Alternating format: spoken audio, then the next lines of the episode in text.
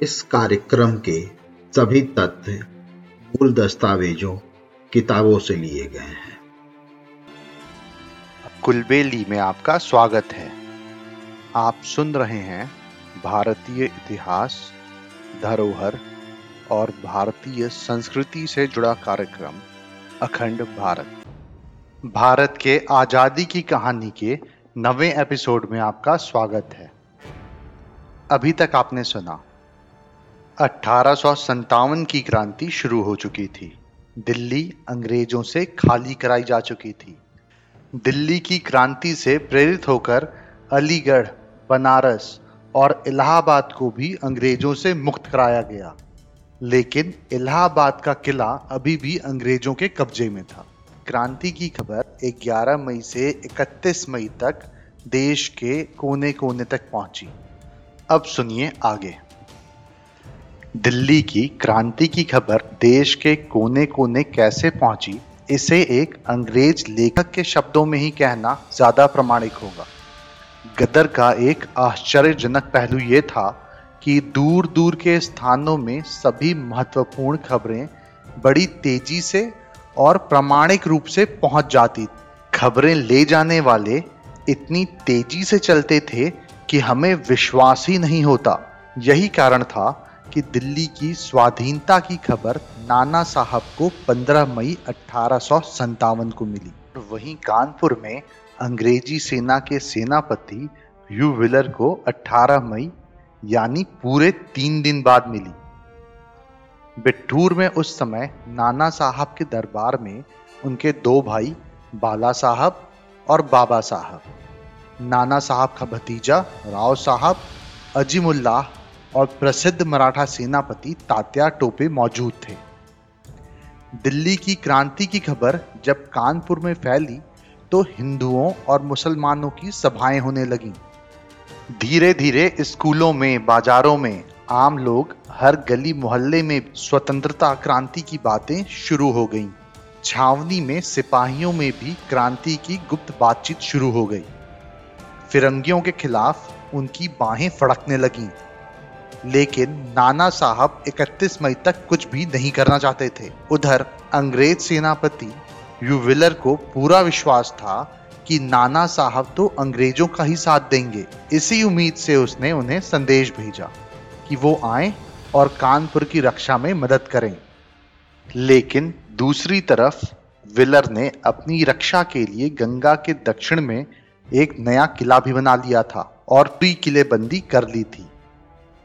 कानपुर में क्रांति की बातों से ही अंग्रेज़ों में इतनी दहशत थी कि किसी झूठी अफवाह पर भी शहर के सब अंग्रेज़ अपने बीवी बच्चों को लेकर भागने और विलर के नए किले में छिप जाते।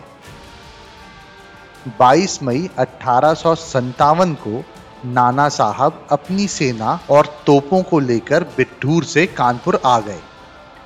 उन्होंने नवाबगंज में अपना डेरा जमाया।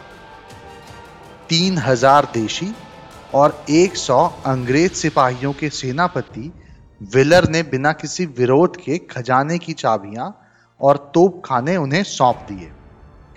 नाना साहब ने खजाने की रक्षा के लिए 200 सिपाही पहरे पर लगा दिए।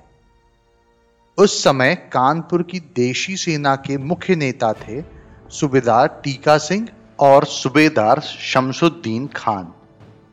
4 जून की आधी रात को बंदूक को तीन बार चलाया गया और तीन फायर हुए। यही क्रांति की शुरुआत की घोषणा थी। सबसे पहले सूबेदार टीका सिंह घोड़े पर सवार होकर आगे बढ़े। फिर देशी पलटन के हज़ारों घुड़सवार और पैदल सिपाही मैदान में उतर आए। अंग्रेज़ों की इमारतों में आग लगा दी गई। अंग्रेज़ों के झंडे को उतारकर क्रांतिकारियों ने अपना झंडा फहरा दिया। पाँच जून को नाना साहब की सेना भी क्रांति सेना से मिल गई।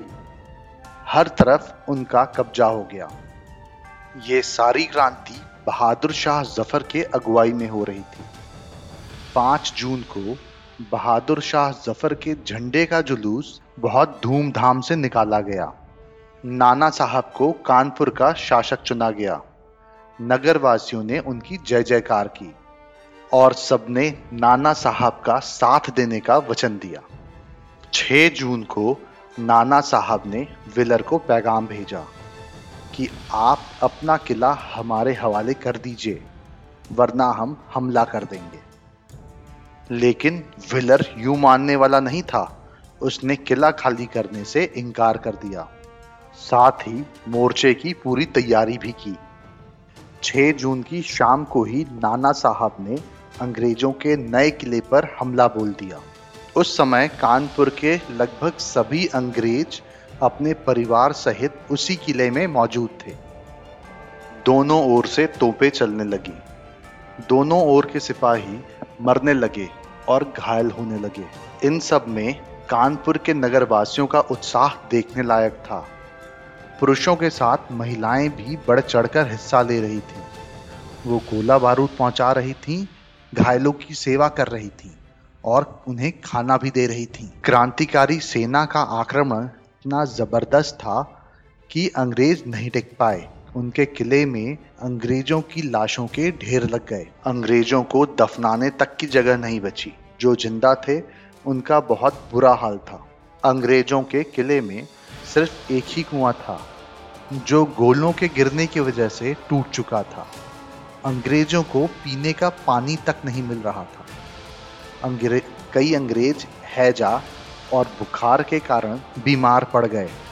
उधर नाना साहब ने शहर के तमाम खास लोगों की सभा बुलाई और उनकी सलाह से शहर का शासन चलाने का इंतज़ाम किया।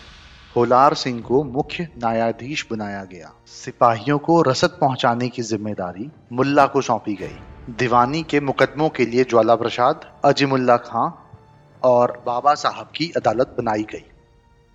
अंग्रेज़ इतिहासकार एम टॉन्सन ने लिखा है, नाना साहब के शासनकाल में नगर में पूरी तरह से शांति थी। 18 जून और 23 जून को फिर अंग्रेज़ों से घमासान युद्ध हुआ। आखिर थक कर विलर ने घुटने टेक दिए। 25 जून को विलर ने किले के ऊपर सुलह का प्रतीक सफ़ेद झंडा लहरा दिया। तोपों ने गोले उगलना बंद कर दिया। अंग्रेज़ आत्मसमर्पण करने के लिए तैयार हो गए।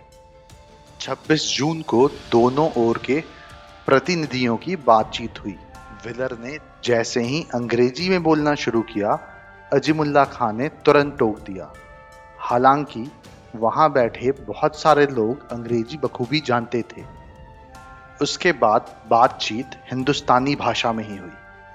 27 जून को किले पर बहादुर शाह ज़फ़र का झंडा लहराने लगा। अंग्रेज़ों को हाथियों और पालकियों में बिठाकर गंगा घाट की तरफ़ भेज दिया गया।